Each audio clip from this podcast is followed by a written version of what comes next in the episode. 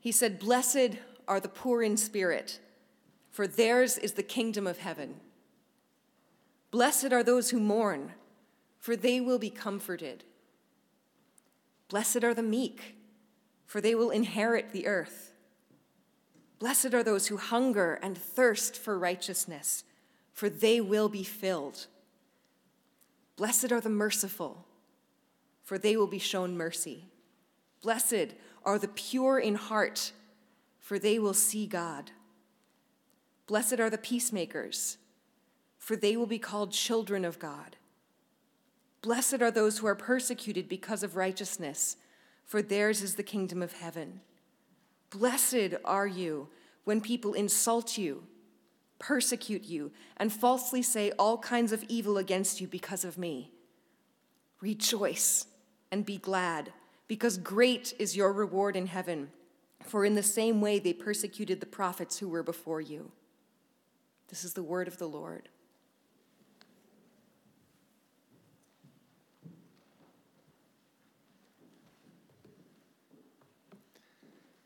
So, we're beginning a new sermon series uh, on Jesus' Sermon on the Mount, and we're going to attempt to do two things today. First, we're going to kind of look at the theme of the sermon.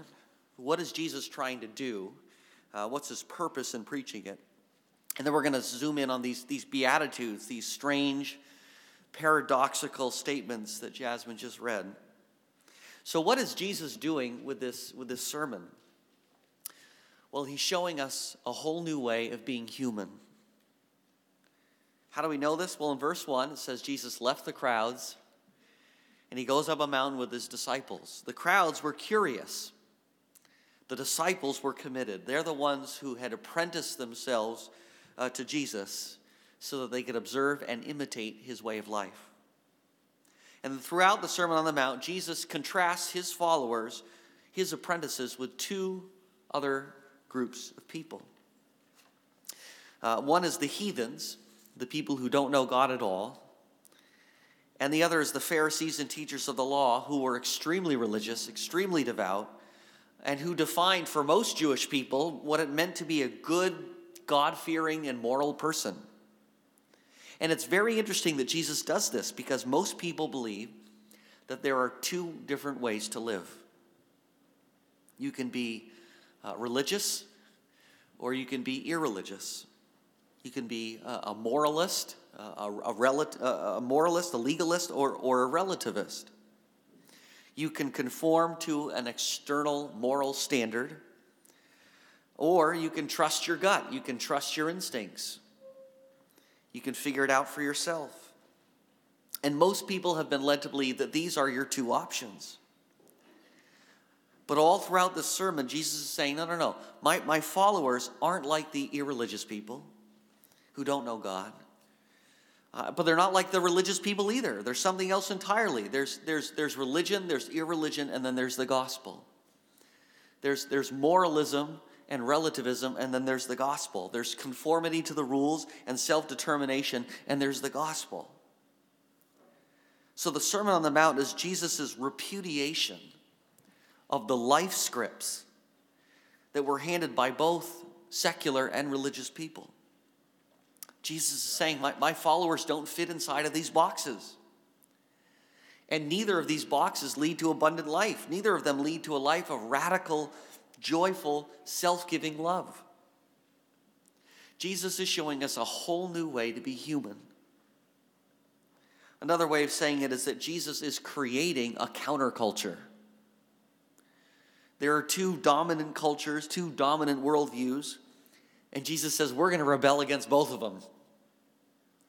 Jesus is giving us a third way, a whole new way of being human. So, what does that look like? Well, Jesus begins by describing this life through these, these, these beatitudes, these eight enigmatic statements of blessing and promise. Blessed are the poor in spirit, blessed are those who mourn, blessed are the meek. Before we get too far in, let's make sure we understand what Jesus means by the word blessed. In our culture, blessed tends to mean one of two things either a, kind of a feeling of gratitude or some, some sort of divine verdict. You know, often we say that we're blessed uh, when we feel grateful for a good experience or, or a gift that we've received. And you see this on social media a lot. Amazing vacation, hashtag blessed. So grateful for an amazing night with two awesome friends, hashtag blessed. The other way we use the word is to describe, you know, the, kind of this divine verdict, this idea that, you know, God is always choosing winners and losers. And our circumstances are the evidence either of God's blessing or of God's curse or neglect. So we look at someone who's in good health, who's comfortable, who's well heeled, and we say, now they are blessed. God has been good to them. So we tend to use blessed either to describe a feeling gratitude or a divine verdict. That is not how Jesus uses the word. For Jesus, the key to being blessed is your posture. And there are certain postures, there are certain attitudes of the heart that lead to a robust and flourishing life. Now, before we get into what these are, just a couple of observations. Number one is every beatitude is the exact opposite of a dominant value. Every beatitude is a reversal of what we expect. We think, blessed are the confident and the self assured, blessed are the carefree, blessed are the assertive, blessed are the respected and esteemed. Jesus says the exact opposite. And because of that, because Jesus turns conventional wisdom on its head, he forces us to rethink who's in God's kingdom. And it's often not who we expect. And finally, there are eight Beatitudes, but Jesus is not describing eight groups of people. He's describing one kind of person. Don't think of the Beatitudes like charms on a bracelet. Think of them like links in a chain. They're all connected, they all hold together. And likewise, don't think of the eight different blessings. Think of a state of blessedness that flows naturally from these interconnected postures. It's a concatenation of postures, it's a concatenation of blessings. They all hold together. All right, let's dive in. Jesus says, Blessed are the poor in spirit, for theirs is the kingdom of heaven. Poverty of spirit is the on ramp to the kingdom of God. It is the threshold to the blessed life. Who are the poor in spirit? They're the ones who recognize their need and trust in God to supply that need. There's no bragging, there's no pretense. The poor in spirit know that they have nothing with which to commend themselves. They come to God empty handed, poor, and needy. The poor in spirit say, I can't believe Jesus loves me. Jesus frequently contrasts the poor in spirit with those who are confident in their own righteousness. And this second group has no need for God. They have no need for grace. They have no need for forgiveness. They're the middle class in spirit. They're always defending, justifying, and promoting themselves, constantly comparing themselves favorably to others. The poor in spirit don't do this, they only compare themselves to a holy God. They stand at the mouth of the Grand Canyon in awe. Instead of saying, I'm so glad I'm not like that person or those people, they say, Have mercy on me, O God a sinner. The poor in spirit experience the blessing of God's kingdom not because they're special, but because they're receptive to it. Because they know that they know that they're needy. Because they're desperate to receive help. The first beatitude means that salvation is by grace through faith. It's not something we earn. The blessed life is received, not achieved. Remember, this is a posture. It's not a work, but it's a posture that's emboldened by a God who sees you at your worst and still loves you. A God who still says, Come and follow me. I want to give you a brand new life. It's been my experience that those who, who experience material poverty are often the most honest about their spiritual poverty. Not because they're any less moral or less pious than the rich, but perhaps because they're less morally pretentious. Since their physical needs are evident, they put less pressure on themselves to appear put together in other ways. This is why the poor often have an easier time recognizing their need for God than the rich do. But poverty of spirit is the gateway drug that leads to all the other Beatitudes. It's the slippery slope. Either that or it's the stumbling block that trips people up because they don't want to admit, they don't want to admit that they need help. They don't want to depend on grace. But poverty of spirit is where it all begins. There is no other on ramp. If you want to enter the kingdom, if you want God's grace to explode in your life, if you want to become a new person with a new heart and have God's spirit within you, you have to get in touch with your spiritual poverty. You have to come before God empty handed, desperate to receive, desperate for grace and forgiveness and help. Blessed are those who mourn, for they shall be comforted. The poor in spirit confess their sins. Those who mourn grieve their sins. They grieve the harm that their sins cause others. They grieve the evil and injustice in the world, and they feel it in their bones. Jesus wept. Jesus wept over the sins of others. He wept over the consequences of death. He wept over a city that refused to repent or recognize that He was their salvation. When we mourn our sin, it loses its power over us, it becomes less attractive to us. When we mourn evil in the world, we become personally involved in its restoration. Esau McCaulley says to mourn is to care. It's an act of rebellion against one's own sins and the sins of the world. We cannot privilege apathy. Mourning is the intuition that things are not right, but something better is possible. When we mourn, we become vulnerable. Some of us will do just about anything to avoid becoming vulnerable. But what's the alternative? Apathy? Cynicism? Escapism? Hardened hearts? Blessed are those who mourn, for they shall be comforted. Those who mourn their sins will receive God's pardon and experience God's kindness. They will know that God loves them in spite of their flaws and failures. Those who mourn will see in Jesus' tears a God who is deeply troubled by evil and who will do whatever it takes to destroy it and set creation free. Blessed are the meek, for they shall inherit the earth. Meekness is not weakness, meekness is power under control. Secretariat was meek, a disciplined army is meek. A linebacker who doesn't jump off sides before rushing the quarterback is meek. Meekness comes from having an accurate assessment of oneself. It comes from being poor in spirit and grieving our sin. Meek people are gentle, they're humble, they're sensitive, they're patient with others when they fail because they're in touch with how often they themselves fail. The meek are teachable, they're eager to be shown the right way. Meek people are a delight to be around. They're not entitled. They don't sulk when things don't go their way.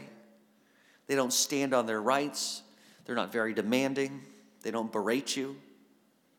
Instead of getting revenge, meek people trust in God's justice. The meek will inherit the earth, Jesus says. Probably because they're the only ones God can trust not to exploit it. Blessed are those who hunger and thirst for righteousness, for they shall be filled. Those who genuinely grieve their sin long to be made whole. Those who truly mourn the world's brokenness long for it to be mended. I think a lot of Christians have come to view brokenness as a virtue probably because it's the opposite of arrogance and self promotion. But I'm not so sure that brokenness is a virtue. I think brokenness is a means to an end. It is the means to the end of becoming more like Jesus.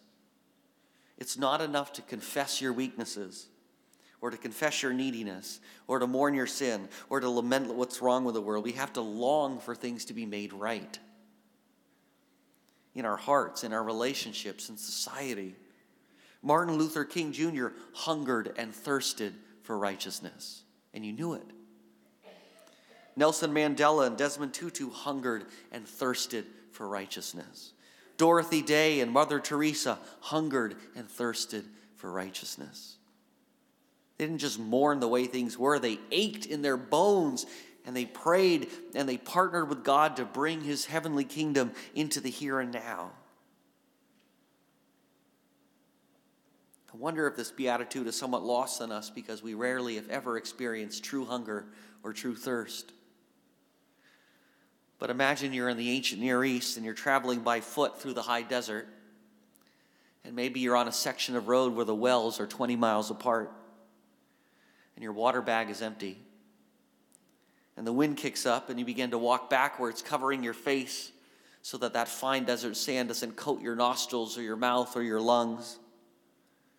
And the sun is high and it's beating down on you, and there's five miles to go before the next well. That's thirst.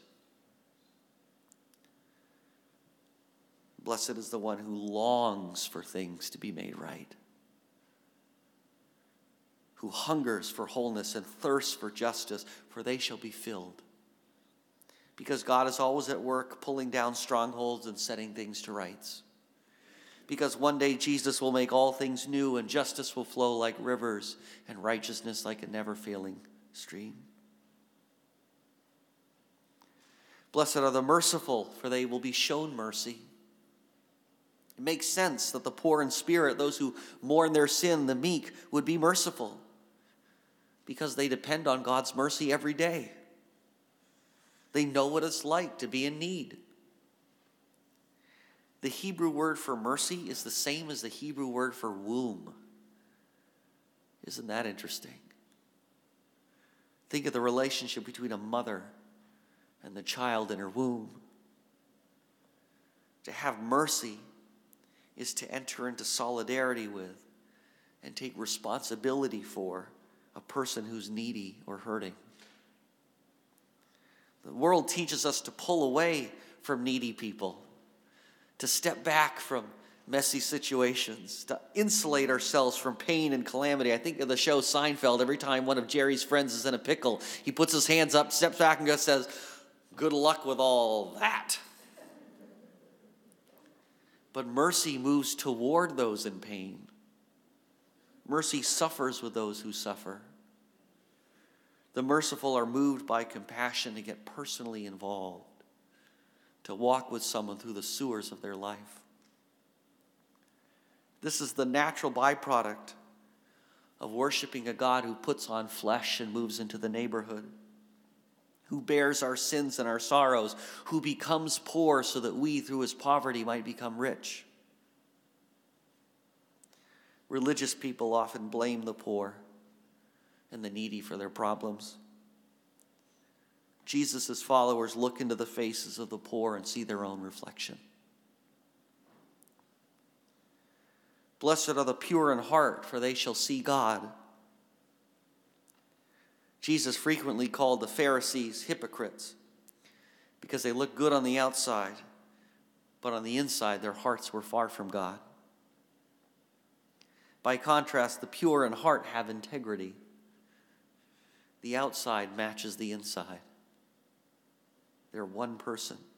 In their relationships, there's no guile, there's no deceit, no attempt to manage other people's perceptions of them. Their motives are pure. Ted Lasso is pure in heart. When we're in middle school, we're figuring out who we are. We often try out different identities throughout the day. Some of us left middle school a long time ago, but we're still trying on identities. We're still trying to figure out what version of ourselves people like best. The pure in heart never worry about this. And that's because they live before an audience of one. Their goal is to please God and bring joy to his heart since he's brought so much joy to theirs. So they're set free from that arduous task of trying to please people, trying to guess what people like. They're set free from the temptation to perform. They're comfortable in their own skin because they know that God loves them unconditionally. The pure in heart can see God because they aren't obsessed with managing what other people see. Blessed are the peacemakers, for they shall be called children of God. Those who hunger and thirst for righteousness long to see enmity and divisions cease. The pure in heart long to see the world become whole, become integrated, become one. This is not always easy In fact, peacemaking can be painful and costly. It's hard to admit when you've hurt someone. It's hard to forgive someone who's hurt you. It's hard to confront someone about the pain that they've caused you. I think sometimes we're so eager to make peace that we settle for fake peace. We avoid conflict. We sweep it under the rug and move on before any real healing has had a chance to take place. But there is no peace without truth. There is no peace without confession, repentance, reparations, and forgiveness. This is true in our personal lives, and it's true between peoples and between nations. I'm reminded of King Theoden in The Lord of the Rings. His kingdom has suffered tremendously at the hands of the orcs. The wizard Saruman, who is behind the attacks, tries to make peace with Theoden. But Theoden says, We shall have peace. We shall have peace when you answer for the burning of the Westfold and the children that lie dead there. We shall have peace when the lives of the soldiers whose bodies were hewn, even as they died against the gates of the Hornburg, are avenged. Then we shall have peace. There is no peace without repentance, without acknowledgement of wrong. There is no peace without reparations. If you've ever tried to broker peace as a third party, you know how difficult and painful that can be. Listening to people who are embroiled in conflict, striving to rid yourself of all prejudice and understand both sides. Maybe you know the sadness of watching people refuse to make peace. Counselors and therapists know this all too well. Another kind of peacemaking is sharing the gospel, inviting people to experience peace with God. And this too is risky. This too makes us vulnerable. But Jesus says, Blessed are the peacemakers, for they shall be called children of God those who seek to reconcile, bear a striking resemblance to their Father in heaven, who sent his Son to make us one with himself and with one another through his death on the cross. Blessed are those who are persecuted because of righteousness, for theirs is the kingdom of heaven. Some people refuse peace. Some people would rather impose their will on others than have a relationship with them. Some people would rather be right than have a right relationship. Persecution is a result of two things pride and irreconcilable value systems. Which means that religious people are just as prone to persecuting others as anyone else. And they often do. Those who live out the values of Jesus' kingdom are on a collision course with other kingdoms. While our persecutions nowadays might be mild, we should not be surprised when we're misunderstood, labeled, or dismissed. This doesn't mean we go out looking for persecution, we are looking for peace. But when we take it on the chin, we don't retaliate, we don't sulk, we don't lick our wounds, we don't grin and bear it, we don't pretend to like it, we don't cheer on karma. What do we do? We rejoice. we leap for joy. Why? Because great is our reward in heaven. Because we're in good company. That's exactly what happened to the prophets and to Jesus. Because persecution is like a certificate of authenticity for our faith. It means that Jesus is more precious to us than worldly acceptance or comfort. It means that others cannot deter us from doing God's will. Jesus is showing us a new way to be human. He's showing us what a truly blessed life looks like. And it has less to do with our circumstances, it has less to do with our comfort, health, or wealth, and more to do with putting ourselves in a posture in which we can receive from a gracious God. Those who are truly blessed are humble. They don't have an exaggerated view of themselves. They allow themselves to feel. They allow themselves to ache, to hunger and thirst for a better world. God's grace and mercy flow through them onto others. Their lives are integrated and whole because they live before an audience of one. Their lives are suffused with purpose as they seek to be agents of peace and reconciliation. They are hungry for justice and willing to take it on the chin if it comes to it. They have firm centers and soft edges. And it all flows from the electrifying experience of God's grace. I can't believe Jesus loves me. Jesus doesn't just tell us a whole new way of being human, he shows us. Jesus is the Beatitudes. Henri Nouwen captures it well, and I'll paraphrase, but he says, Jesus, the Blessed One, is poor. He freely chooses powerlessness over power, vulnerability over defensiveness, dependency over self sufficiency. As Paul writes, he did not consider equality with God something to cling to, but he emptied himself, took on our humanity, and became our servant. Jesus, the Blessed One, mourns. He mourns at the grave of his friend Lazarus. He mourns when he looks over the city of Jerusalem, soon to be destroyed. He mourns all of the losses and dis- devastations that fill the human heart with pain. He grieves with those who grieve. Jesus, the Blessed One, is meek. Even though he speaks with great fervor and biting criticism against all forms of hypocrisy, and he's not afraid to attack deception, vanity, manipulation, and oppression. His heart is a gentle heart. He will not break a crushed reed or snuff a faltering wick. He responds to people's suffering. He heals their wounds. He offers courage to the faint hearted. Jesus is a soft place to land. Jesus, the Blessed One, hungers and thirsts for righteousness. He abhors injustice. He resists those who oppress and exploit. His whole being yearns for people to treat one another with equity. Jesus, the Blessed One, is merciful. He never looks down on us. He became one of us so that he can sympathize with our weaknesses and understand our temptations. Jesus, the Blessed One, is pure in heart. He only does the Father's will. Even when it costs him his life, there are no divisions in his heart, no mixed motives, no secret intentions. His complete inner unity flows from his unity with the Father. Jesus, the Blessed One, is a peacemaker. He seeks the world shalom and brings together those who are far and those who are near. Jesus, the Blessed One, is persecuted because of righteousness.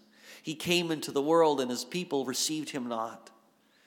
His very presence in the world was a threat to the established order and a source of constant irritation to those who consider themselves the true rulers of the world. Jesus is blessed. Jesus is beautiful. He shows us how to be human. He shows us how to be fully alive. To the relativist, the Beatitudes sound ridiculous. Why would anyone surrender so much power and control over their lives? To the legalist, they sound impossible and absurd. How could anyone live this out consistently? but to the one who has become enraptured by Jesus. No other life is desirable. To imitate him is no duty, it's a privilege. The Beatitudes describe the life I want to live because they describe Jesus. And Jesus is beautiful. Let's pray. Father, thank you for sending us your Son in the flesh, where we could see him and touch him and hear his voice. You sent him not just to die in our place, but to show us what it looks like to live in the grip of your grace, to live in the security of your perfect love. So we pray that Jesus would become more and more real to us this week, more and more attractive to us, so that all other visions of what it means to be human would pale in comparison to his. We pray for the Holy Spirit to bring conviction to bring humility, to show us our poverty, so that we will come running to you like children, desperate to receive what you are so ready to give. And we pray that your beautiful life would unfold in our own for your glory. In Jesus' name, amen. Let's stand and sing.